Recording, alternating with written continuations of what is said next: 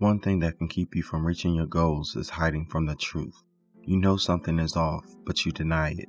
You rather avoid the situation than be uncomfortable.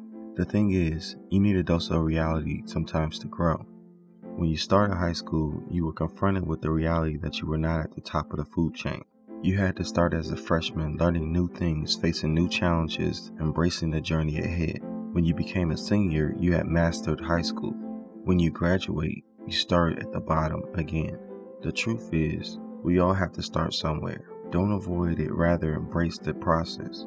If you need help, ask for it. If you are unsure of which direction to go, don't keep driving in circles. Stop and ask for directions.